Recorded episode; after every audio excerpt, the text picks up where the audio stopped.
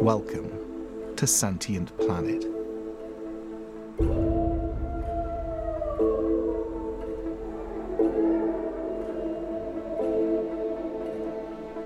I think one of the big things that we've learned is, you know, that they can and do recover from past abuse and trauma in their life. Sort of the best way to let them do that is through relationships with each other. You know, as humans, we think that we can fix everything, but sometimes they just need each other. They need a safe and healthy environment. We provide that safe and healthy environment, and they kind of just live their life.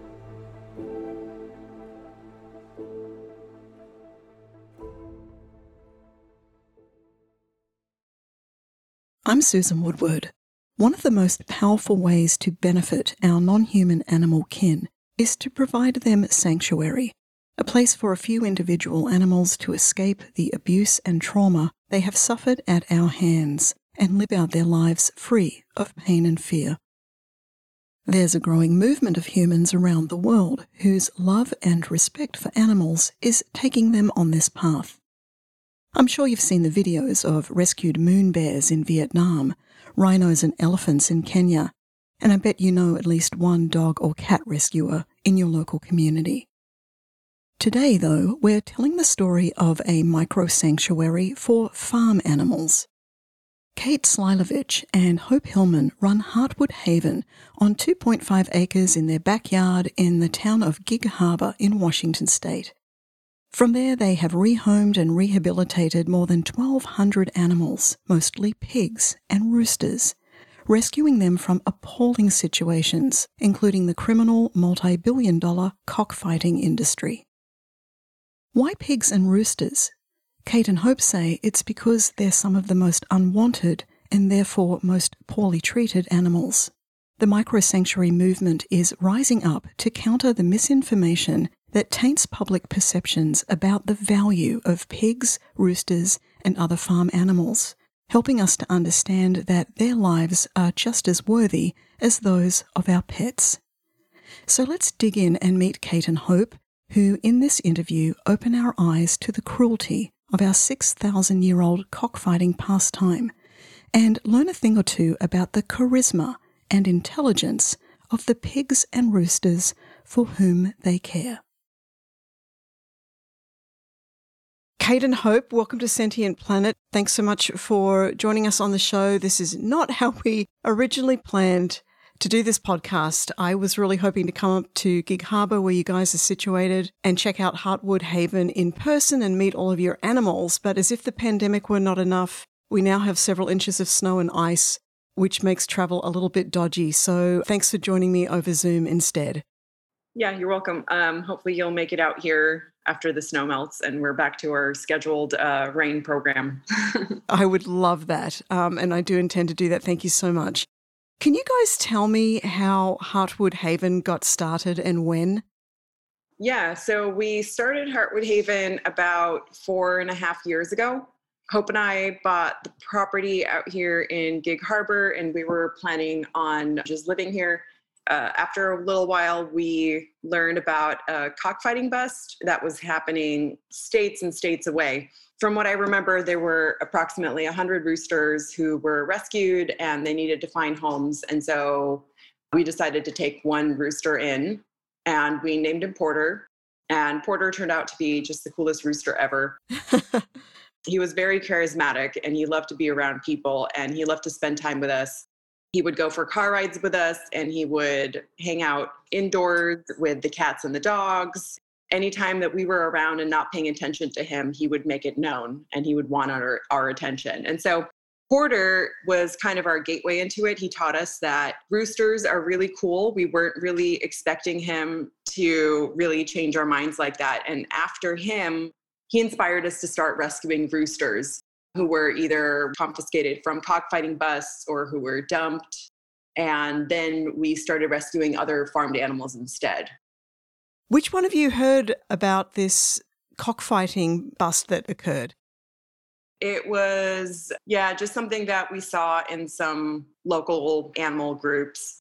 and um, we just felt inspired. We had the land here and we thought, hey, why not? To be completely honest, I think it was really me who was pushing for it more at the time. Is that you, Kate, or is that you, Hope? Me, Kate. Okay, great. So I can distinguish between your voices. You know, that's a pretty random rescue. Were you guys already animal lovers? I, I would imagine so. Kate's been a huge animal lover since she was a kid. At that time, we also we had a, recently adopted a dog from the shelter, and we had a cat wander onto our property that kind of adopted us, and then we took care of him. So yeah, I think that we're both big animal lovers. So that was about four years ago. How many animals have you guys rescued in that time period? Um, I think it's uh, closing in around 1,200 now. Wow. So you don't have them all at your sanctuary there, but you also um, help find those animals' homes. Tell me kind of how you operationally are set up.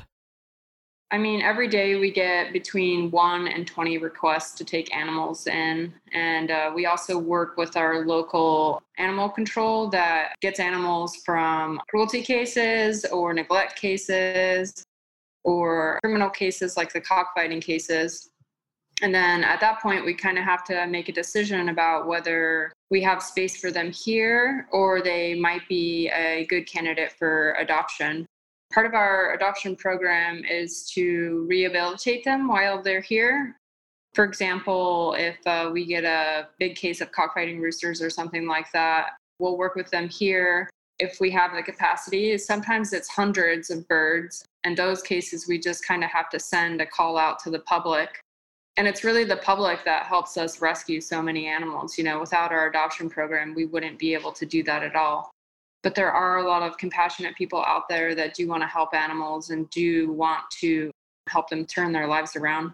1200 animals that is that is a lot of animals to find safe haven for. Yeah. Most of them have been birds waterfowl ducks geese or chickens and roosters. We've done a few big cases of uh, cockfighting roosters and then a few big hen rescue cases where there's like 200 of them that come at a time. It adds up quickly once you're able to do adoption and have a good adoption program in place. Yes. I've seen on your website and your social media account on Instagram lots and lots of photos of pigs as well. So that obviously is another animal that you guys are focused on. Well, you're focused in on farm animals in general. Yeah, we have a big focus here on pigs and roosters, probably because they're the two that are the most in need of help of all the farm animals. And most of our pigs here have come from cruelty and neglect cases with animal control. And once they're confiscated by animal control, there's really no outlet for them in this area. There's nowhere for them to go they'll be confiscated from cruelty cases. And then if sanctuary like Heartwood Haven isn't able to help, then they're sent to auction, which is sort of ironic in itself that they're coming from a, a bad case and going to end up somewhere where perhaps they may be killed. Right. Why is it that pigs in particular are one of the most abused or one of the animal species that are most in need?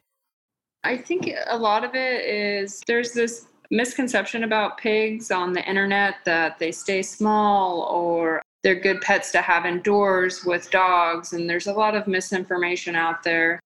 And I think it's also because they're one of the animals that breed so quickly. Kate can speak more to that. Yeah, I think it's a number of different issues. There's a big problem with like quote unquote mini pigs there's a lot of misinformation, as Hope had mentioned, about their size, temperament, attitude, needs. A lot of people get into having pet mini pigs and they expect them to stay really small or be like a cat. Pretty quickly, they realize that they don't have the capacity to take care of the animal. They don't want to take care of the animal. The animal's grown too big. So it's very common for people to buy cute little tiny piglets and then want to rehome them within like weeks, months.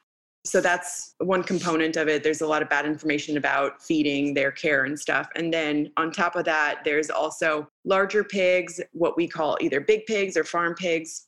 And they really are just seen as a product you know, they're just seen as flesh, meat. People don't really have them as pets. There's only one place they go, it's to be slaughtered. Right. And so, anytime that there are pigs who maybe people buy them and intend to kill them, but then they pretty quickly learn that they're extremely intelligent, very charismatic, very funny and unique, and much smarter than like dogs and other domesticated animals, mm-hmm. they realize that no, I'm not really willing to do that. They grow to really like them.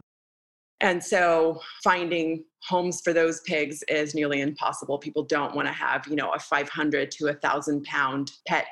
That's a lot of animal to care for. Yeah.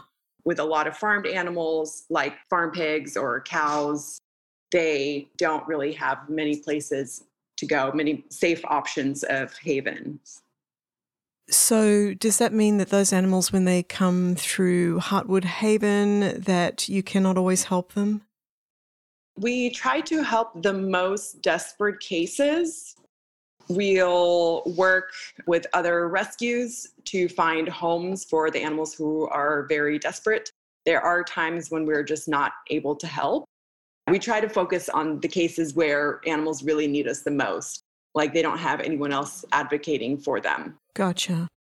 You have this slogan that I've seen um, life on their terms. Can you elaborate on that for me? I think our philosophy here is just letting the animals be who they are, you know, be who they want to be and do the things that they want to do as long as they're safe and, you know, they're not hurting each other.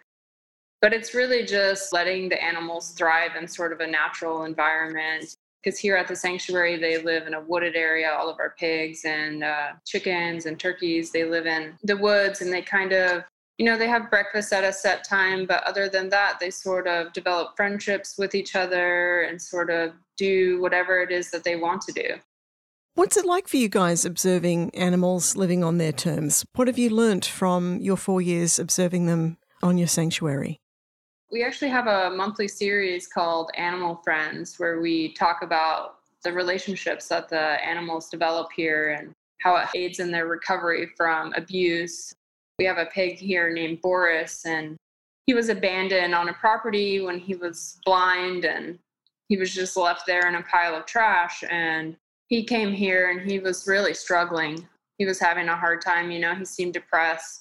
And then he met another pig here. Well, before that, he met a number of other pigs that he didn't really like. And then he met another pig, finally, Linus, that really like helped him come out of a shell and lose that depression and kind of gain confidence in himself and gain confidence in being around other pigs and he's had a total transformation this year and he's just a completely different pig so i think one of the big things that we've learned is you know that they can and do recover from past abuse and trauma in their life sort of the best way to let them do that is through relationships with each other you know, as humans, we think that we can fix everything, but sometimes they just need each other, you know, and, and they need a safe and healthy environment.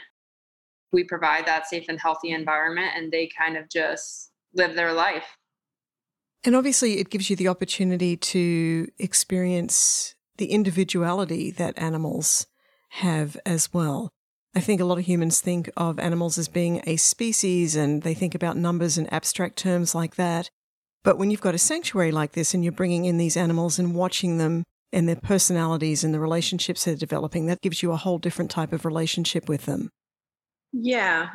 For me, one of the biggest things that I have been able to learn in living with the animals here and interacting with them daily is just how much they are like us humans.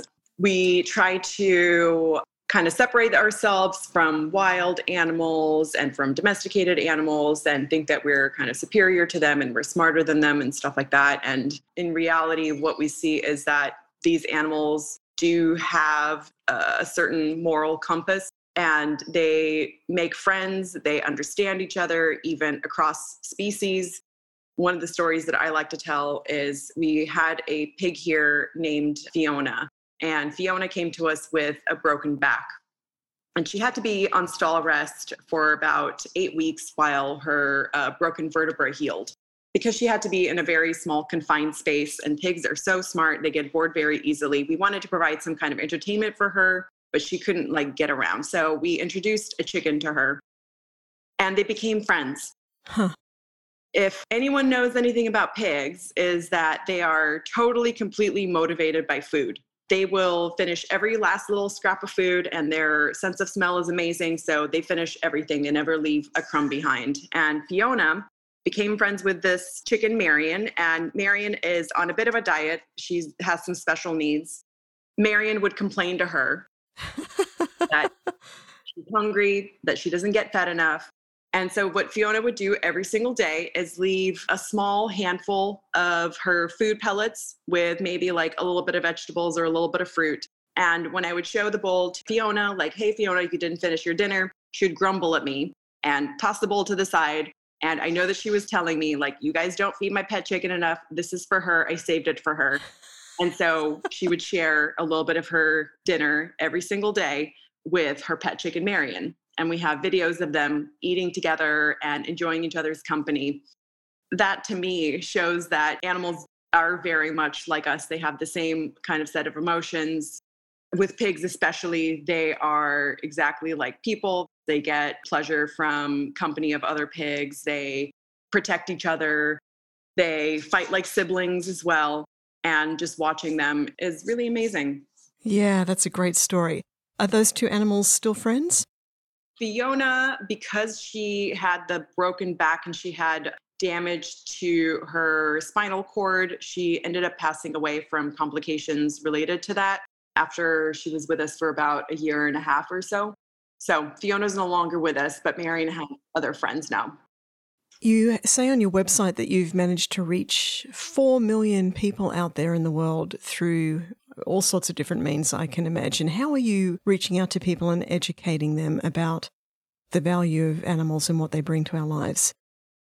Besides rescuing animals and providing them with a safe haven, we also want to connect people with the animals here and connect them with the stories to show people that farmed animals are exactly like their beloved pets. They have the same mannerisms. As we're sitting here, I'm looking outside, and one of our pet pigs, they've all gone stir crazy with the snow and they all have cabin fever. Linus, he is running around with hay and throwing it around just like you would imagine a puppy would be playing with a toy. So we want to show people that farmed animals, they all have their own personalities.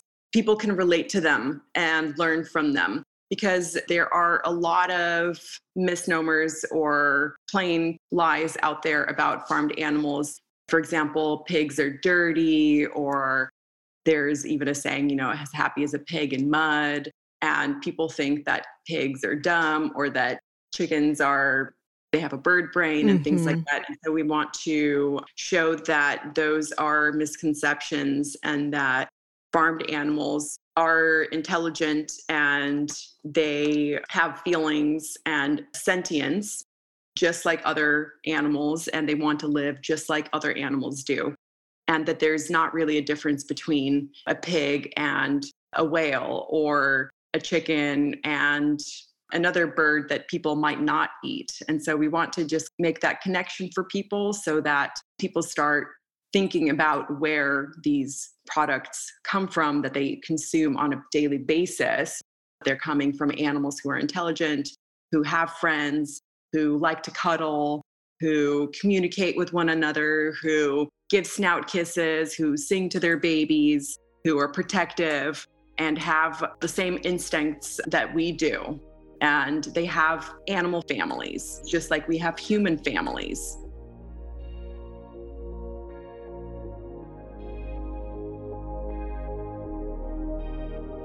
Hi, it's Susan. Sentient Planet amplifies the voices of the species with whom we share the Earth and the humans dedicated to their urgent defence and preservation. We're providing additional content at patreon.com slash sentientplanet. I hope you'll check it out and consider supporting us for a few dollars a month. Thank you.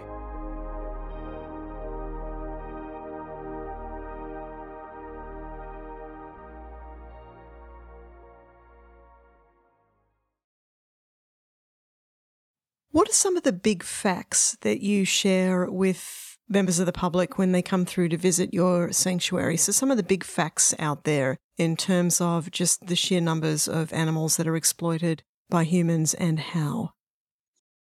I do want to make people aware that what we're doing, because we're a farm sanctuary, we are quite different from, you know, a cat or dog rescue organization. Cats and dogs in this country and in a lot of the world are seen as companions. They hold a different status compared to other animals that are seen below them.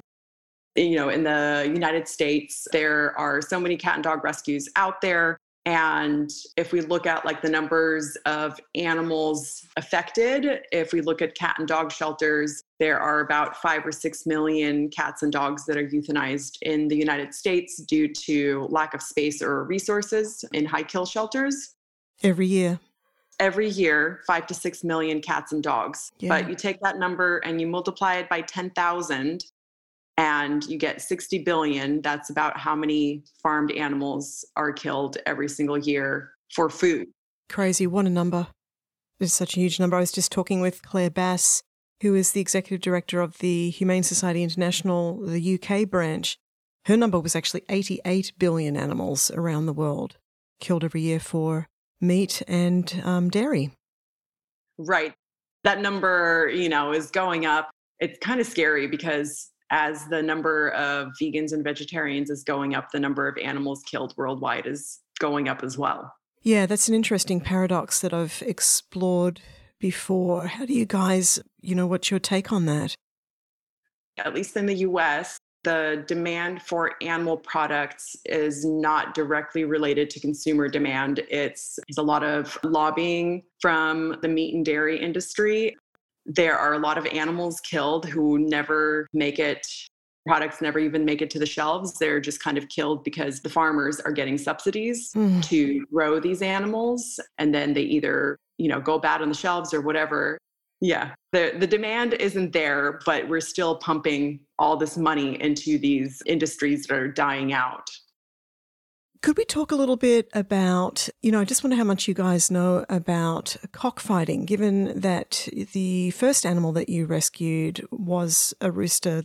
I'd love to learn more about that and educate our listeners about that because it's a much bigger industry than I realized. So I'm just wondering if you could help us understand what that industry is, how many animals are involved, what sort of money is involved, that kind of thing. Sure.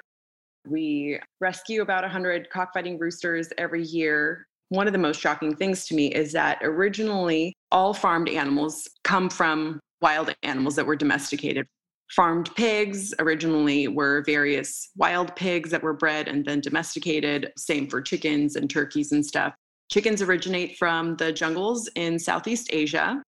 They were domesticated as jungle fowl and now all the different breeds of chickens that we have come from those. I originally thought that they were domesticated for meat or eggs, but it actually turns out that chickens were domesticated for entertainment, for cockfighting. No way. Yes. Wow. Because of that, it's the same breeds that are still used for cockfighting.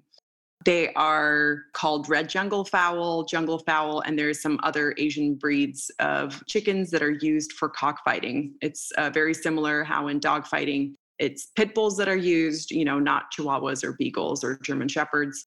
There are certain breeds that are used specifically for that. And so mm-hmm. that continues. Cockfighting is a multi billion dollar industry. It is very profitable. It's tied in with illegal gambling, arms trade, drug trade, things like that. Hmm. While it is illegal ac- across the United States, to be honest, I don't even know the the scale of how many animals are affected, but it's huge.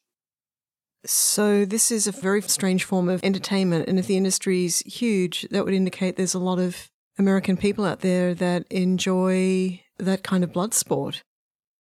Yeah, about two or three years ago, uh, about 20 or 30 minutes away from us, there was an active cockfight that was stormed by law enforcement and animal control were there, and animal control on the spot had to euthanize over 300 roosters. Oh, geez. just in one single event. So this is in Washington state. And this is in Washington state. Um, many people here don't hear about cockfighting. I think that there's certain areas where cockfighting is more popular in states like Kentucky and Arkansas. I think it's a lot more popular. It's very shocking for anyone who's from Washington that there's cockfighting in Washington state. Another fact that I tell people is that we primarily work with one single animal control authority here close to us that services part of King County. King County is where Seattle is based, but it also includes some other outlying cities. So they only service a part of King County, and we get 100 birds from them every single year.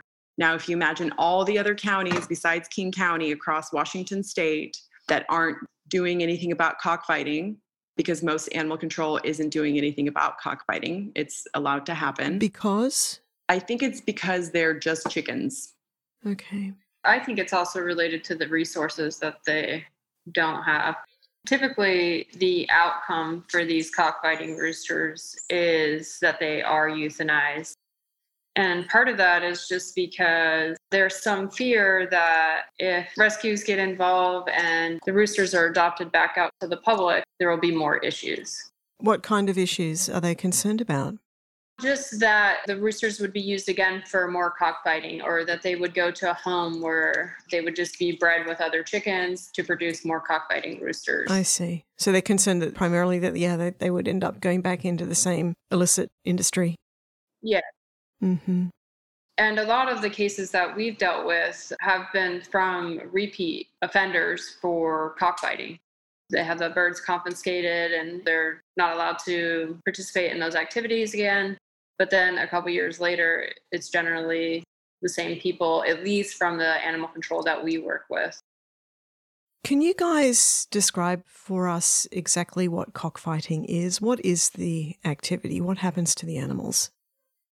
There's typically a lot of training beforehand. They have their combs and wattles cut off, and that's generally to prevent a lot of bleeding during the fights. And then there's a lot of training that is involved. They can be injected with drugs, methamphetamines. That's typically what they find when they raid these big cockfighting cases. I believe that sometimes they use other smaller birds to train. And then they enter a ring where there's just betting on which bird will win. So they're, they're trained to be aggressive and um, and fight other birds. What happens is that the birds are basically taught that they have to fight or that they're going to die. Any bird that shows submissive qualities that they want to run away from the fight, they are culled, they're killed.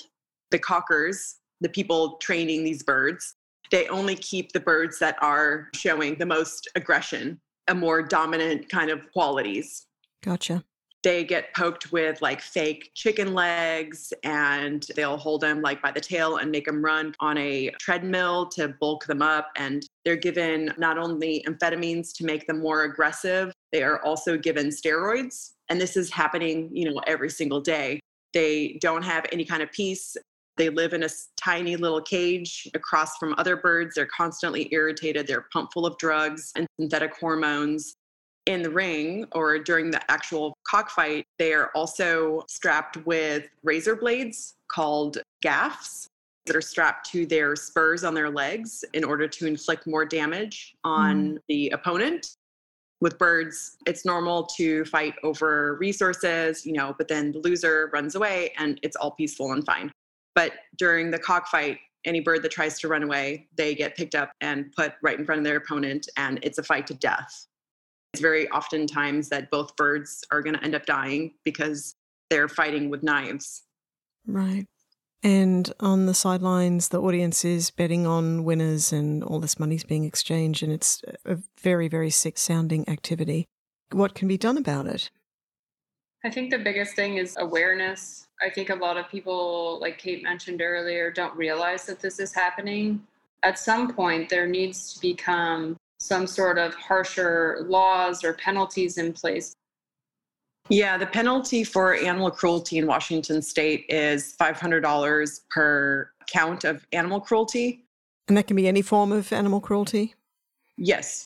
any form of animal cruelty. And it might come with some kind of short prison sentence sometimes with COVID. That's not happening. We have a case where somebody had four roosters who we took in. They were fined $2,000. Later on, like a year down the road, this year we took in several dozen chickens from them. They weren't allowed to have chickens because these roosters that are being bred and trained and stuff, they can be worth thousands of dollars, sometimes $10,000. If you're being fined $500 for a count of animal cruelty, people make millions of dollars off of cockfighting. Right. The punishment isn't really going to deter anyone who's making some serious cash. Is there any animal welfare organization that you're aware of who is leading a campaign on behalf of roosters? Typically, that's just locally that happens. Even uh, amongst sanctuaries, there's not a lot of people just because it is so difficult. Our largest case has been over 100 and that's a lot of cockfighting roosters that you then have to give individual space to and they can't be in with each other.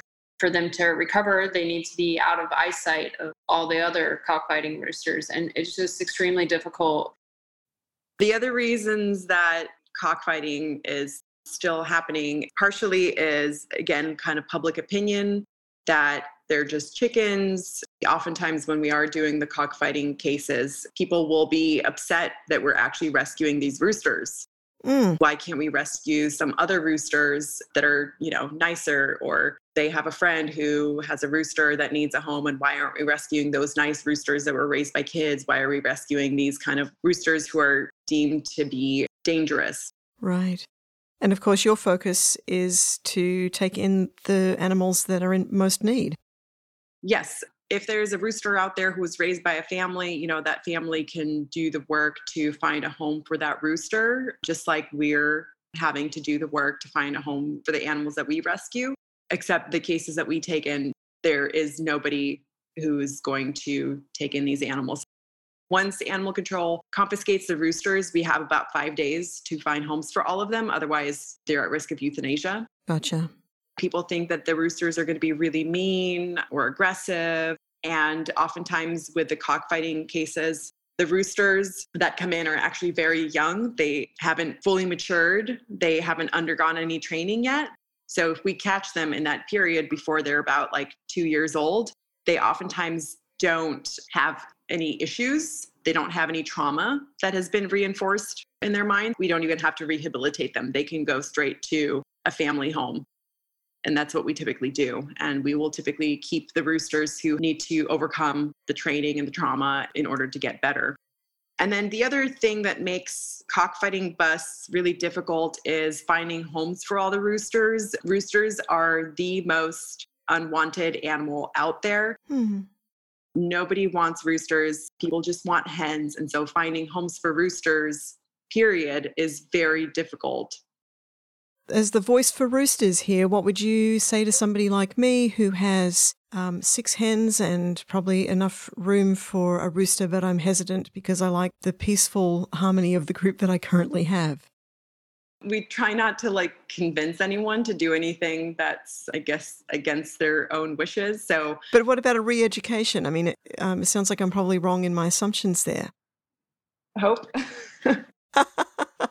yeah you're certainly not wrong we have gabriel a former cockfighting rooster here he lives with our 30 hens and they sort of have a peaceful environment but every spring when he gets a little rowdy we're always like come on gabriel I mean, we certainly understand that. But the one thing that I would tell you is that there are so many roosters out there that are just going to die.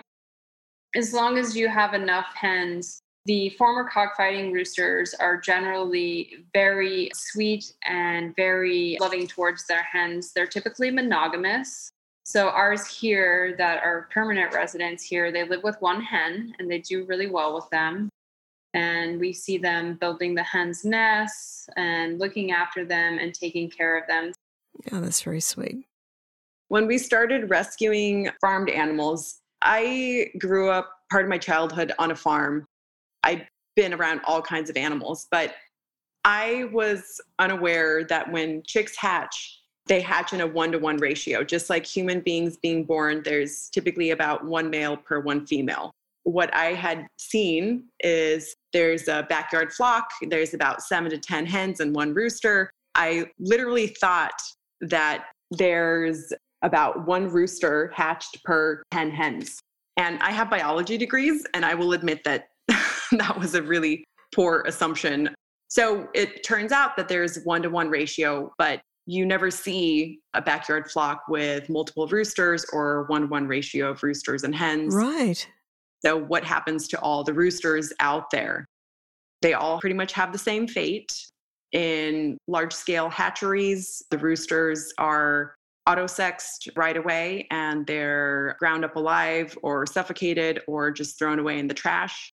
And in backyard flocks where people breed chickens, the roosters are typically raised and killed for meat.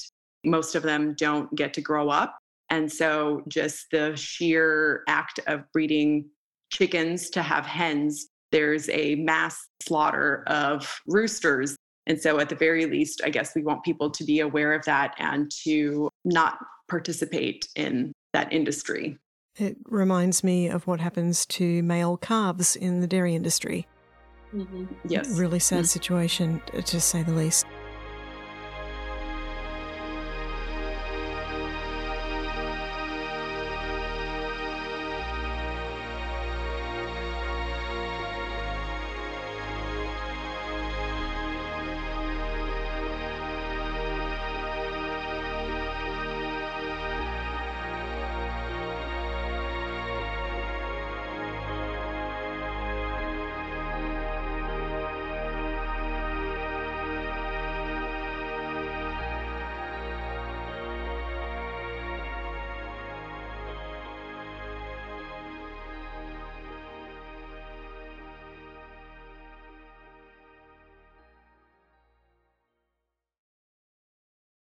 Hope mentioned, Kate, that you have been an animal lover since childhood, and you just mentioned that you grew up on a farm. Can you tell us a little bit about your beginnings as a child and your connection with animals back then? yeah. So I grew up in Moldova at the time when I was born, and up until I was about six years old, it was the former USSR. And then after the USSR fell apart, that republic became Moldova. It is located in Eastern Europe. It's actually the poorest country in all of Europe. And that's where I grew up. My great grandmother had a farm, and we would get to go to the farm with my grandmother in the summertime. Myself, my cousin, and my older brother. I have some of my loveliest memories from the farm getting to go through the corn mazes and uh, getting chased by geese through poison ivy and stinging nettles. So I was exposed to various farmed animals. There was a big flock of sheep that the community had. People had cows, and every night the cows would come home. So you would hear the cows coming through the streets, and then they would come to the house where they live.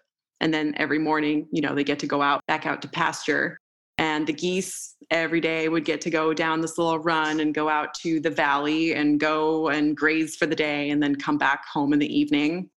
Not in the summers. We lived in the city. It was the capital of Moldova. It's called Chisinau and it's a small city and there are lots of stray cats and dogs and stuff because spay and neuter doesn't exist people are very poor and animals are just not treated very well.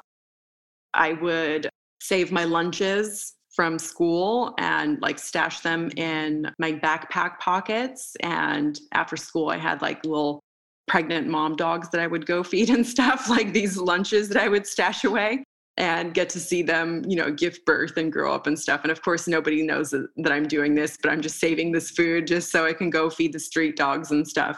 And I, I don't know how many animals I've brought home from either classes that had a community gerbil or hamster or rat. They would have to go home with someone for the weekend, and it would always be me volunteering to bring them home, or little orphan strays that I would bring home. So you've been rescuing animals for decades. Yeah. And then once my family moved to the United States, around when I was 11 or 12 years old. We had some dogs that we had adopted, and I actually worked at a vet clinic during my high school and college years. So I learned a lot of veterinary medicine and animal care that way as well. And now you have Heartwood Haven. So that was a pretty much a natural progression, it sounds like. Yeah, it was certainly not something that we had really planned for. Hope and I had never talked about starting an animal rescue or animal sanctuary like ever. When we bought the property and moved here, we had no plans to start an animal sanctuary. And it was really something that we were inspired to do once we learned about the fate of these animals. And the more facts we learned about the animals being affected, it made sense. I've been vegan for um, nearly 20 years or so. I went vegan when I was in high school because I watched some videos of industrial farming practices and how cows and chickens and things are treated on factory farms, you know, where the majority of animal products come from. And after seeing that truth, I was no longer able to participate in consuming those animals. Right. Despite being shown the farm life when I was young, I didn't see any of the cruelty. It was really just kind of idyllic. You know, I got to frolic with the animals, the geese got to chase me, but I'd never seen any of the animals slaughtered or anything like that. And certainly not on the scale of the industrialized systems that you're talking yeah. about that you saw on the videos. Yeah, exactly. Do either one of you? So I'm just curious about the love angle here. So does each of you have a favorite a favorite animal there at the sanctuary that you're particularly connected to? Oh man, it was my birthday a few days ago, and I spoke to my niece and I showed her the different farmed animals in the snow outside, and she was asking me, Who's your favorite animal? Who's your favorite animal? And I was like, Man, do I have to choose? I don't know. It's rather hard to have to choose one of them because they're all listening to us. I guess I would have to say pigs are one of my favorite species just because from the sheer intelligence and their communication styles and how sweet they are and their everything, the whole package. Okay. And out of all the pigs, I mean, I love every single one of them. I have a few that are least favorite, but but they're all pretty great in their own in their own way. Hope, do you have a favorite? No, I don't think so. I was just thinking about that it's like having to pick your your favorite child you know that's yeah. like terrible to make a you know parent be like who's your favorite child? And then they're like oh my gosh. Like they're really? also different. Like kate said the pigs are so easy to communicate with. You know exactly what they're trying to tell you. So it's really special to watch them you know? That's a very even handed answer from both of you as parents of all those animals. What you guys do is a huge job there. Um, you're both working full time at Heartwood Haven. Is that? Do you have other jobs as well, or are you full time dedicated to the nonprofit organization?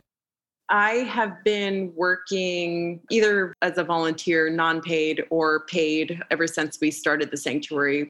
Now I work here full time, and Hope is quitting her job, put in her resignation, and is going to come work for Heartwood Haven full time here pretty soon. Fantastic. Well, it's a huge job, takes a lot of dedication.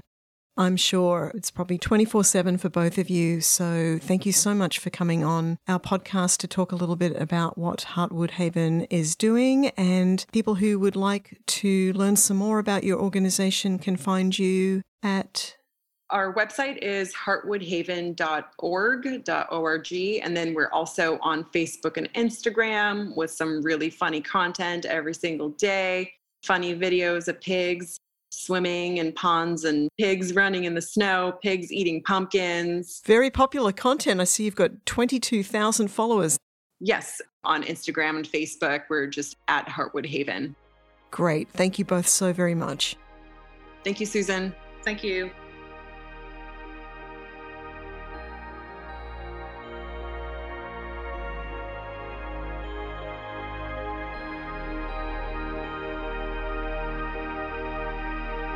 For more about today's guest, as well as actions for animal justice that you can take, please visit sentientplanetpodcast.com and join our pod. We're also on socials at Sentient Planet Podcast, and you can support our work on Patreon. Susan Woodward is your host and content producer. Our social media and outreach manager is R.E. Simmons. Sound engineering by Liam Wilkinson. Art direction by Janet Grimwade. Intro music The Spaces Between by Scott Buckley. All interstitial music by Stellar Drone. Our love to all beings. Thanks for listening.